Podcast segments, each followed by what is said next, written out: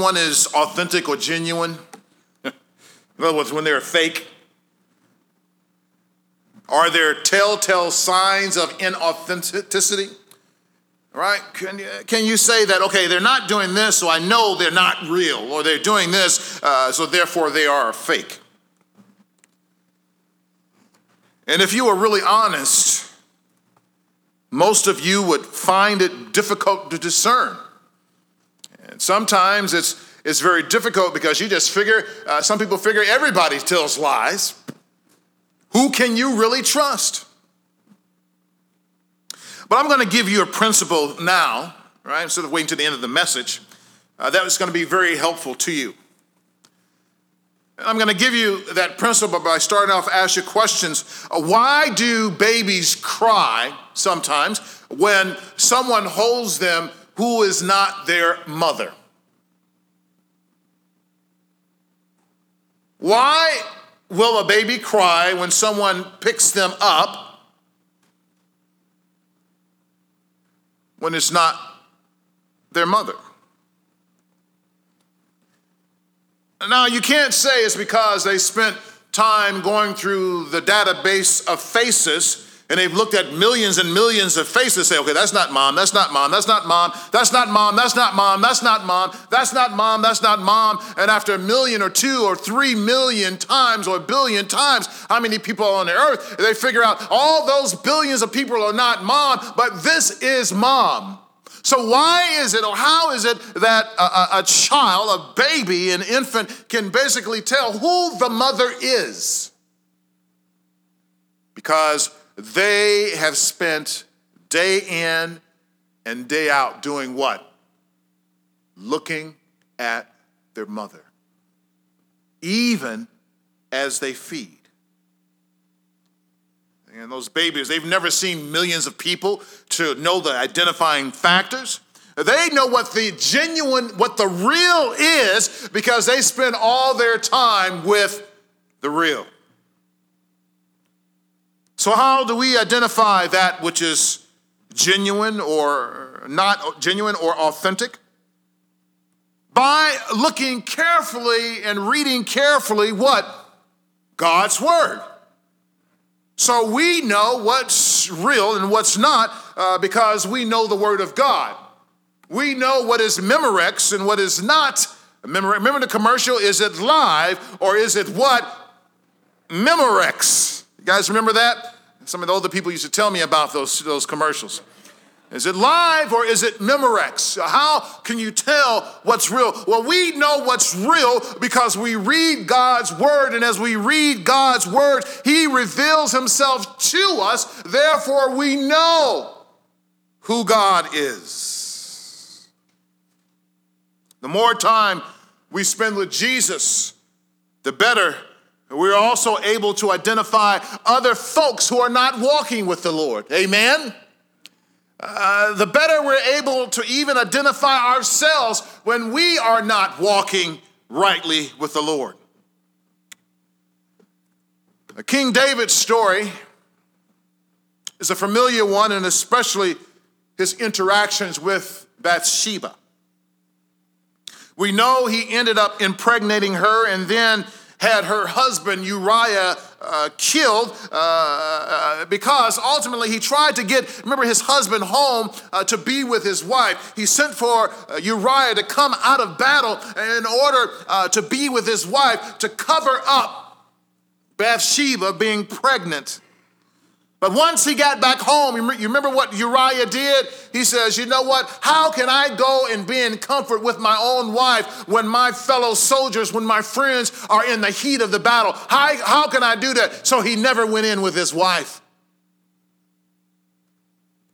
So David, now King David, trying to figure out then what should I do? So he sends him back to the front of the battle. And at the front of the battle, uh, you know what happened to him? He was killed. So David said to himself, ah, problem solved.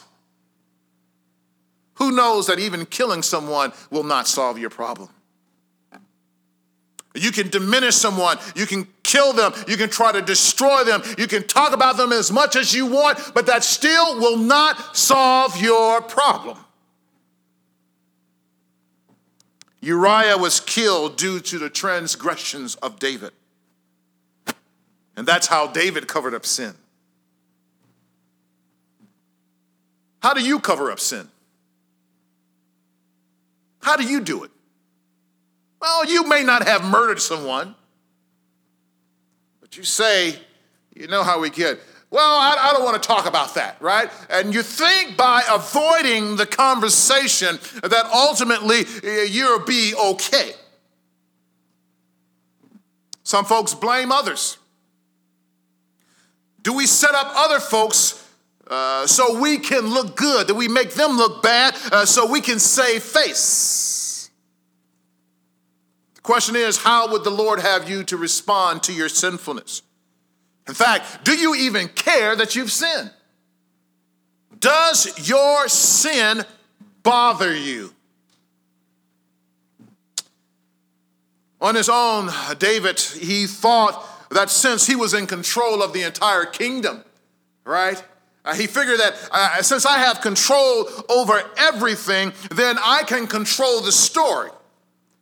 Right? Since I am the one that sends out messengers, since everyone listens to me, I will say whatever I want to say.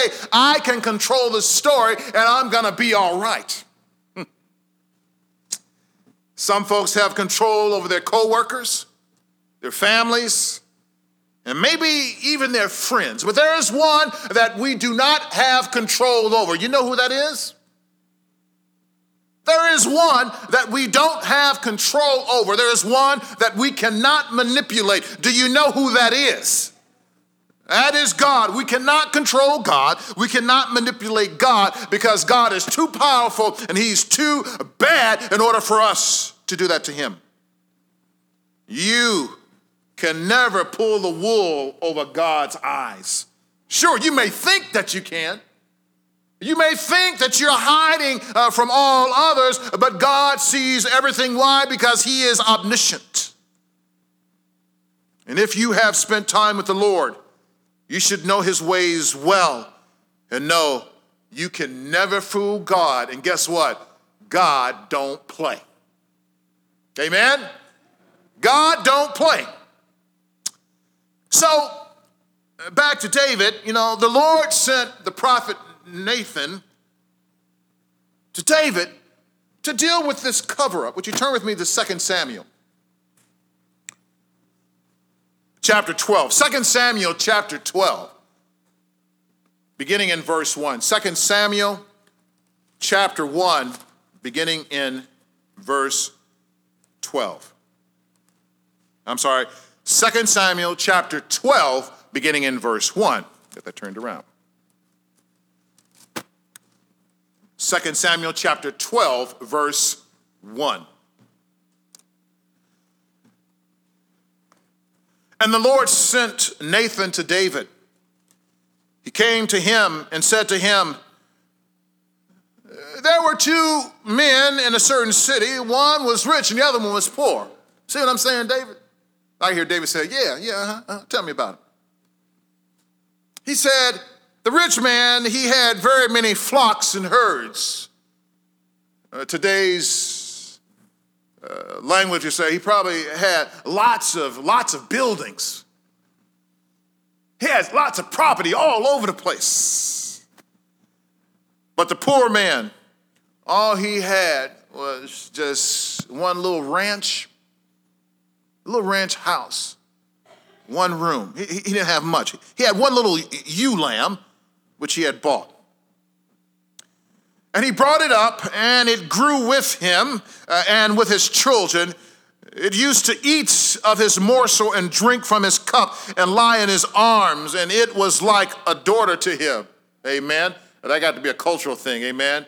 I guess some people consider their dogs and their cats their children, don't they? Don't they? So uh, we understand that. Verse 4 Now there came a traveler to the rich man, and he was unwilling to take uh, one of his own flock or herd to prepare for the guests who had come to him, but he took the poor man's lamb and prepared it for the man who had come to him. Do you ever know have known anyone that stingy and that tight? that tight that they got all this stuff built up that they're not willing to go into their own resources in order to uh, uh, even entertain their own guest. So David, he heard this story. David got mad. How dare this man do that to that poor man?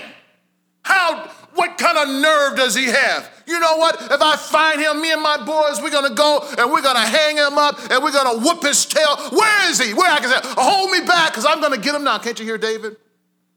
Verse 5 says, Then David's anger was greatly kindled. Kindled, do you hear that? Against the man. And he said to Nathan, As the Lord lives, the man who has done this deserves to what? So David said, the rich man who took a ewe lamb from the poor man, that the consequence of his action was death. You see, when it was somebody else, David was absolutely clear what needs to be done. But why couldn't he see himself? Do you ever consider yourself when it's time to judge another? I mean, have you ever stopped once to put yourself in the shoes of the sinner? Scripture speaks to the way we should consider ourselves. 1 Corinthians 10, verse 12 says this Therefore, let anyone who thinks that he stands take heed, lest what happens? He falls. So, in other words, before you get up on your high horse, think about yourself, because remember, one day you may find yourself in the same situation. But what do the next few verses say in 1 Corinthians 10? Uh, 1 Corinthians 10 13. It also says this No temptation has overtaken you that is not common to man. You hear that? So you think that you're the only one that had encountered that sinful situation, that David was the only one. Guess what? Welcome to the human race. I'll tell you what, I ask you the question Ye that is without sin, cast the first stone in a glass house. So, there is a way out, right? He says, No temptation has overtaken you that is not common to man. God is faithful, and he will not let you be tempted beyond your ability. But with the temptation, he will also provide the way of escape, that you may be able to endure it. So, in other words, uh, when we are confronted with sinful situations, God always does what? He gives us what? A way out. God gives us a way out. Do you believe that? When was the last time you, was you were confronted with sin? And how did you deal with it? But David, he refused to take the exit. He refused. He had an opportunity uh, to get out of it. Uh, he refused to open that door away from it. Uh, so he went ahead and entered into the situation, and then he harshly judged someone else without seeing himself as a sinner before God. What do you do when you find yourself on the wrong side of righteousness? On the wrong side of holiness, what do you do? The good news, right? There's good news in Scripture. Can you say amen? There is good news. The good news is that King David eventually got there. Psalm 51, beginning in verse 1. Psalm 51, beginning in verse 1. And here it is. Ask God to wipe out your sin Ask God to wipe out your sin. Did, did you hear me today? Ask God to wipe out your sin. As a matter of fact, uh, let's say that out loud, and you're going to say, Ask God to wipe out my sin. Let's say it together. Go. Ask God to wipe out.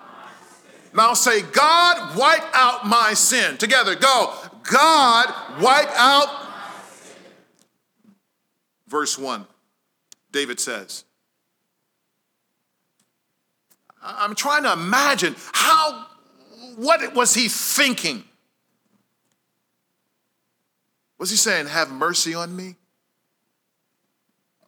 Or was he saying, God, have mercy on me? Oh God, according to your steadfast love, according to your abundant mercy, wipe it out, blot out my transgressions. We all want God to eradicate our sins, don't we? Here are a few passages here in Psalm 51 that tells us. Look at verse 2. He says, Wash me thoroughly from my iniquity and cleanse me from my sin. Verse 7 Purge me. Listen to the words. Purge me, God. Purge me with hyssop, and I shall be clean. He says, Wash me, and I shall be whiter than snow. Verse 9 Hide your face from my sins. Here it is again and blot out my all of my iniquities. Verse 10. Create in me a clean heart, O God, and renew a right spirit within me. Create in me a clean heart. Wash me, you know, purge me, Lord God. Uh, blot it out, Lord. I don't want it. So, what we see in David now in song, and by the way, this is a song, he's singing this, right? What we see in him is a plea to God to obliterate his sin. In other words, David knew one very important principle, and that is that confession of sin is paramount when we think our relationship with, with the Lord has been compromised. This is one part that you can't get wrong. Can't get it wrong. But we can get it wrong for various reasons, like thinking that God knows everything, and if He knows that I have sinned, uh, and therefore He doesn't need for me to repeat the obvious. God doesn't need for me to tell God, look, I sinned against you. God, I did this. Jesus, I did this. If God knows everything, if God is omniscient, then why should I confess my sin? Why should I tell Him what I did? But we can also get it wrong if we think we're not sinners and therefore don't even to, need to admit wrongdoing before God. You are wrong. The problem with both of these scenarios is that they run contrary to God's character. Numbers chapter 5, Numbers chapter 5, verse 6. Numbers 5, verse 6. And I'm reading now. Uh, speak to the people of Israel. When a man or woman commits any of the sins that people commit, I like that. When a man or a woman commits any of the sins that people commit by breaking faith with the Lord, it says, and that person realizes his or her guilt, they shall confess their sin that they have committed. So when you realize that you have been wrong, when you realize that you have wronged God, the next step is, is what? We need to do what? Confess. Now, even though that was under the law, uh, it still resonates uh, very loudly in the New Testament. And you know this passage uh, because I have uh, recited this several times. 1 John 1 9. If we confess our sins, He, God, is what? Faithful and just to forgive us our sins and to cleanse us uh, from all unrighteousness. Brothers and sisters, God is waiting on your confession today. God is waiting on our confession today, right now. He's waiting. So there is a correlation between confession of sin and getting cleansed from sin. Now, it is true that God knows everything and He knows uh, how and why and when we have sinned.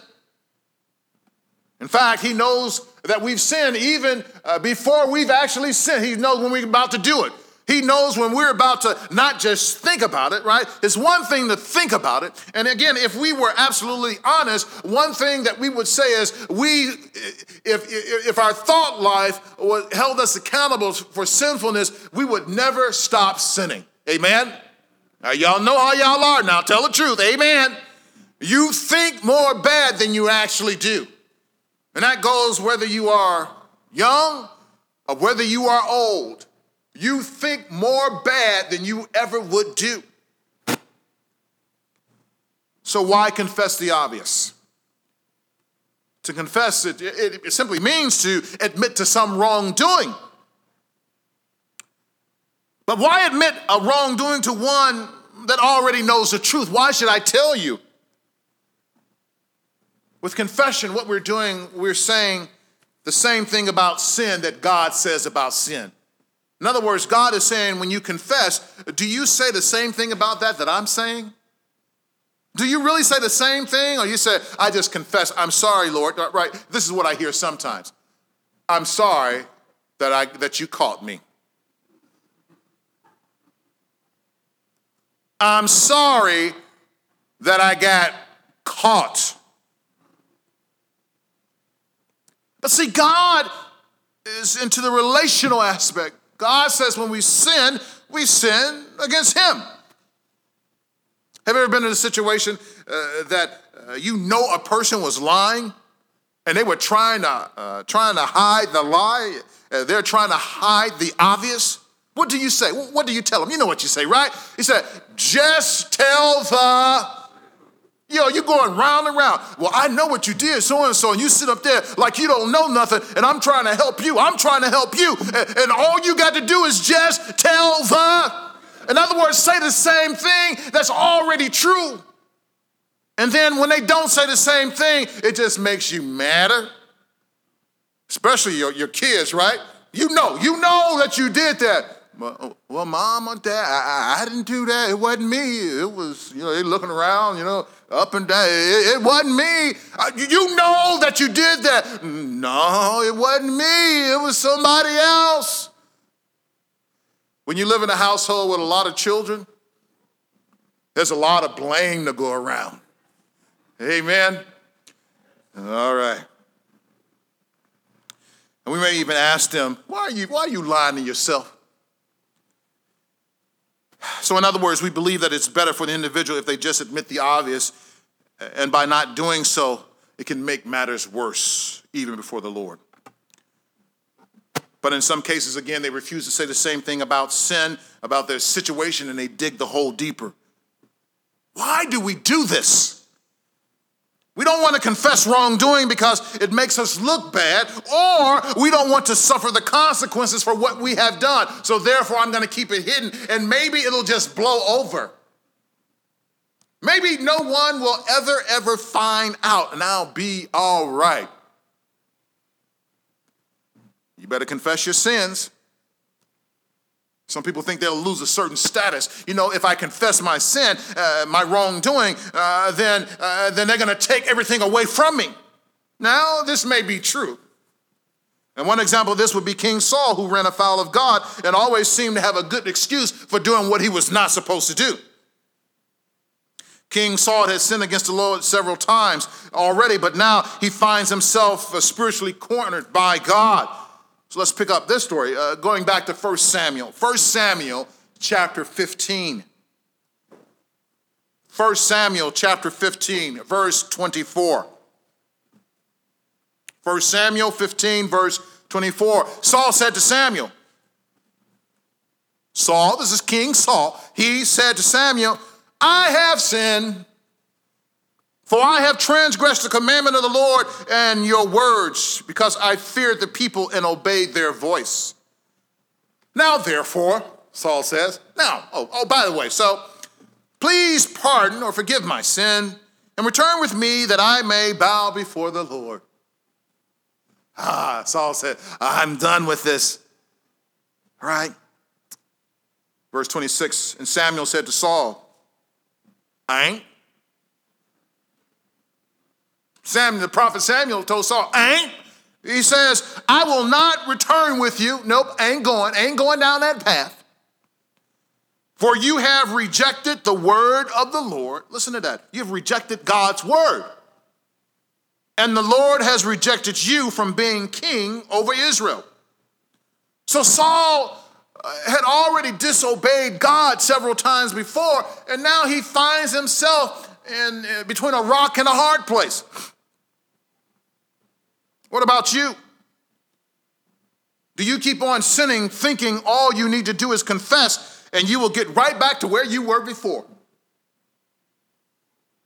Do you think that your constant sin will not eventually take a toll on your life?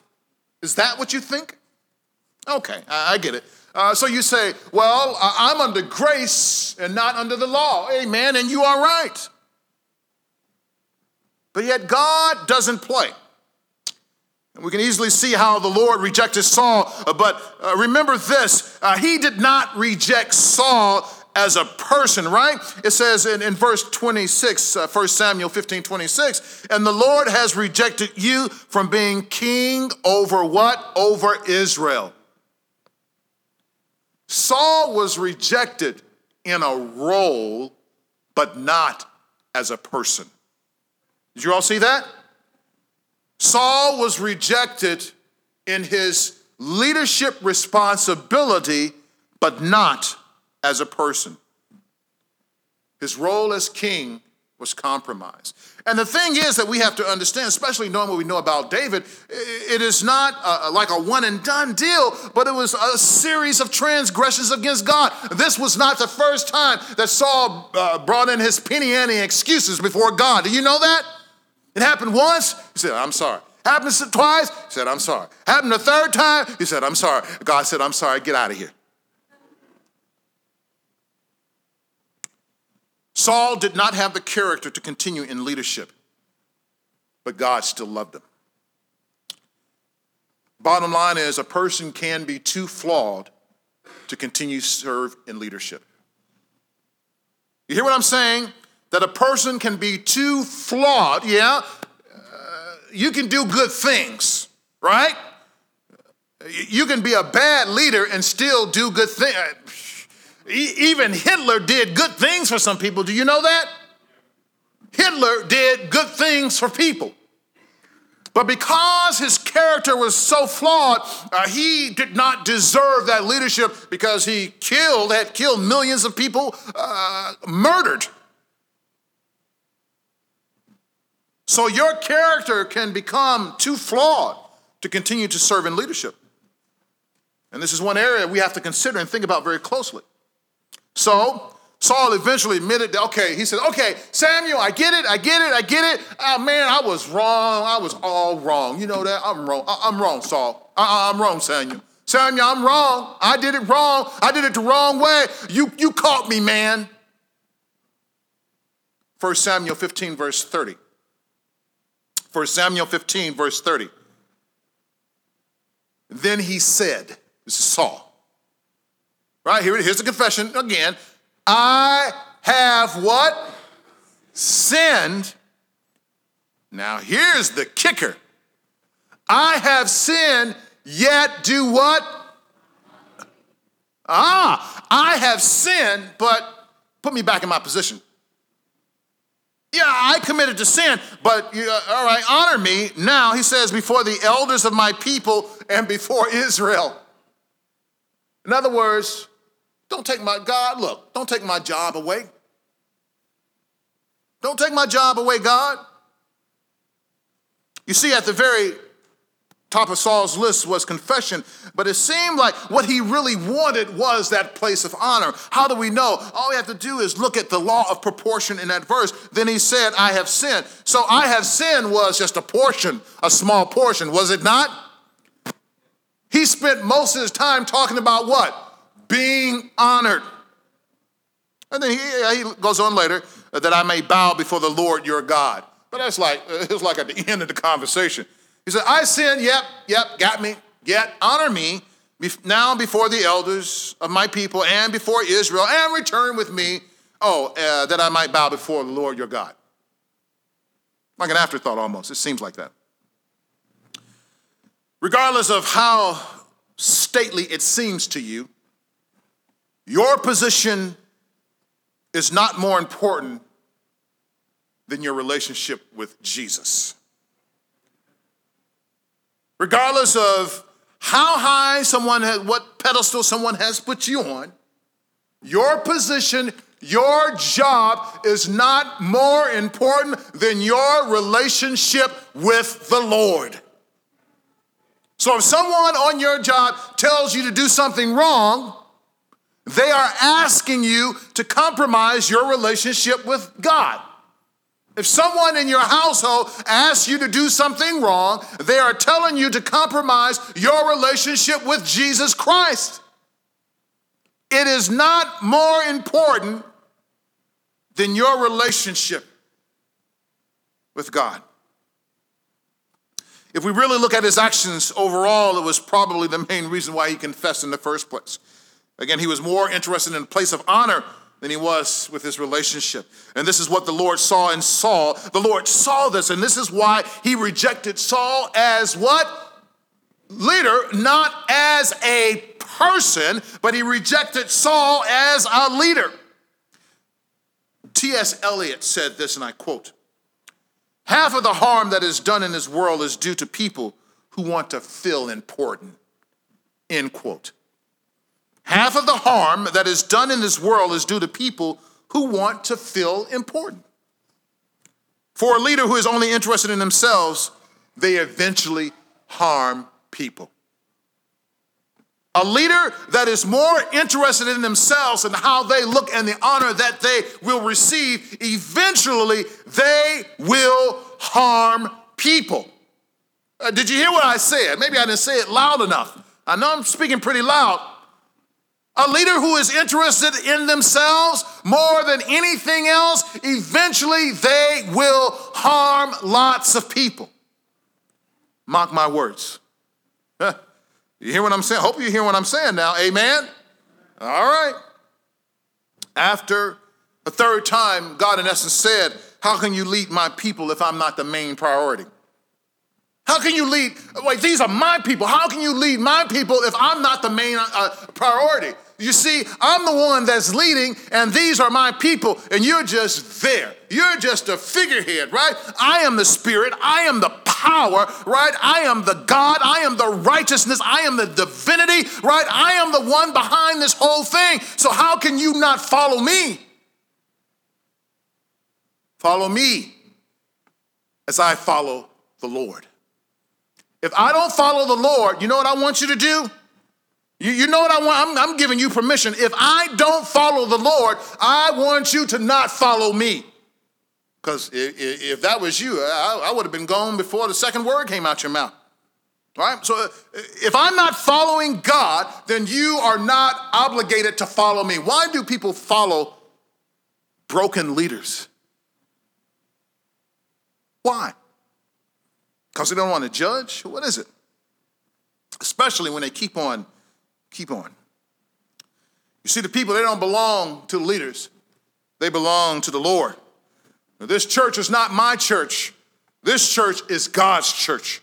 This is how the will of God may be also exercised in the church through its people. No, it's not a democracy, it is a theocracy, and it is, it is the collective spirit of everyone together that makes up the church. This is part of the reason why we are in the denomination that we're in, because we have that as part of our ethos, right? That's part of who we are. Yeah, there's still a leader, and yes, the leader leads, but you're a part of that church. And when that happens, unity grows as a church is strengthened. Are you operating in the strength of your giftings in, order to allow the church to grow? Many other times, however, God, God's will is exercised through very clear leadership. So the point of all this is that uh, for God's people, uh, uh, true con- uh, heart confession is necessary and that confession means turning to God and away from sin. So, do you know when you have sinned against God? Psalm 51, verses 3 and 4. David said this For I know my transgressions, and my sin is ever before me.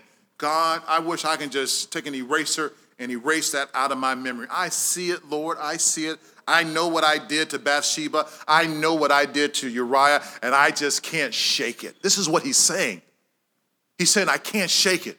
He's saying, my, my, my, waking days, I keep seeing Uriah. I keep seeing what I did wrong, my waking days.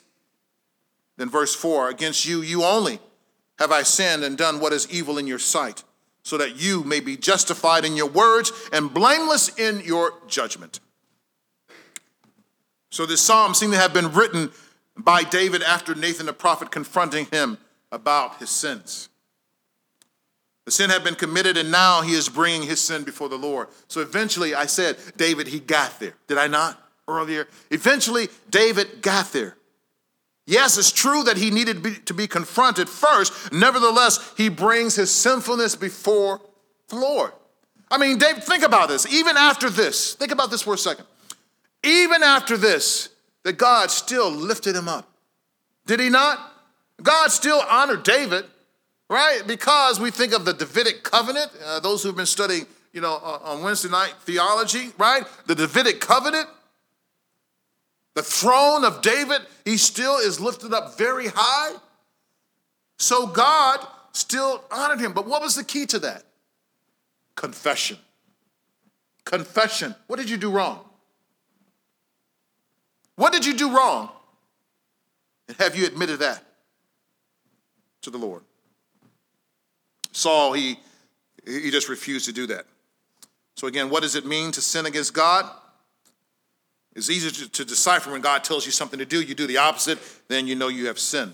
And we see that in 1 Samuel 15, 18. And the Lord went to you on a mission and said, Go devote to destructions the sinners, uh, the Amalekites and fight against them until they are consumed. Why then did you not obey the voice of the Lord? Why did you pounce on the spoil and do what was evil in the sight of the Lord? That's 1 Samuel 15, verse 18 and 19. Why did you do, uh, why did you do opposite of what God told you to, told you to do?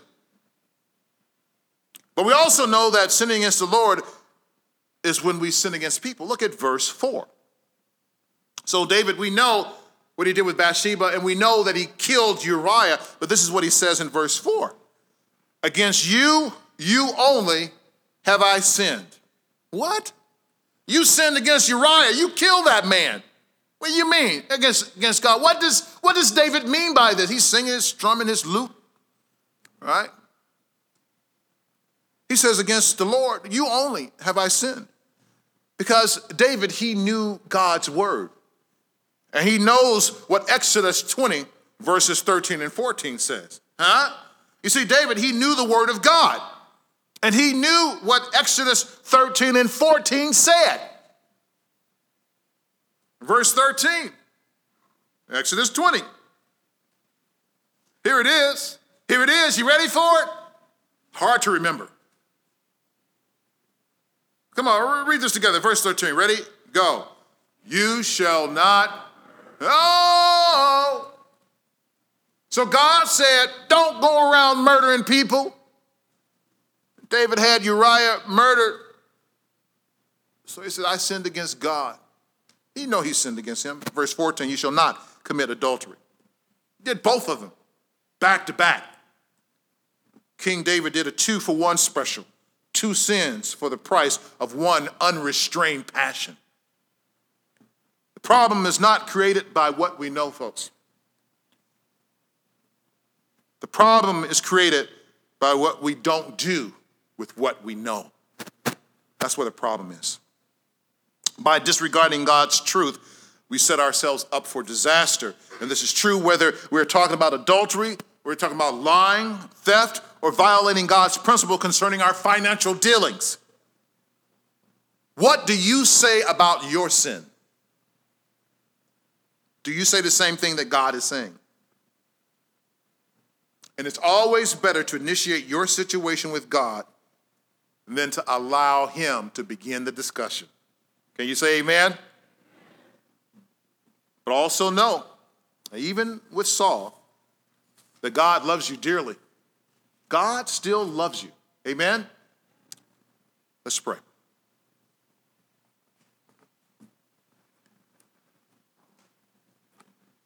Father,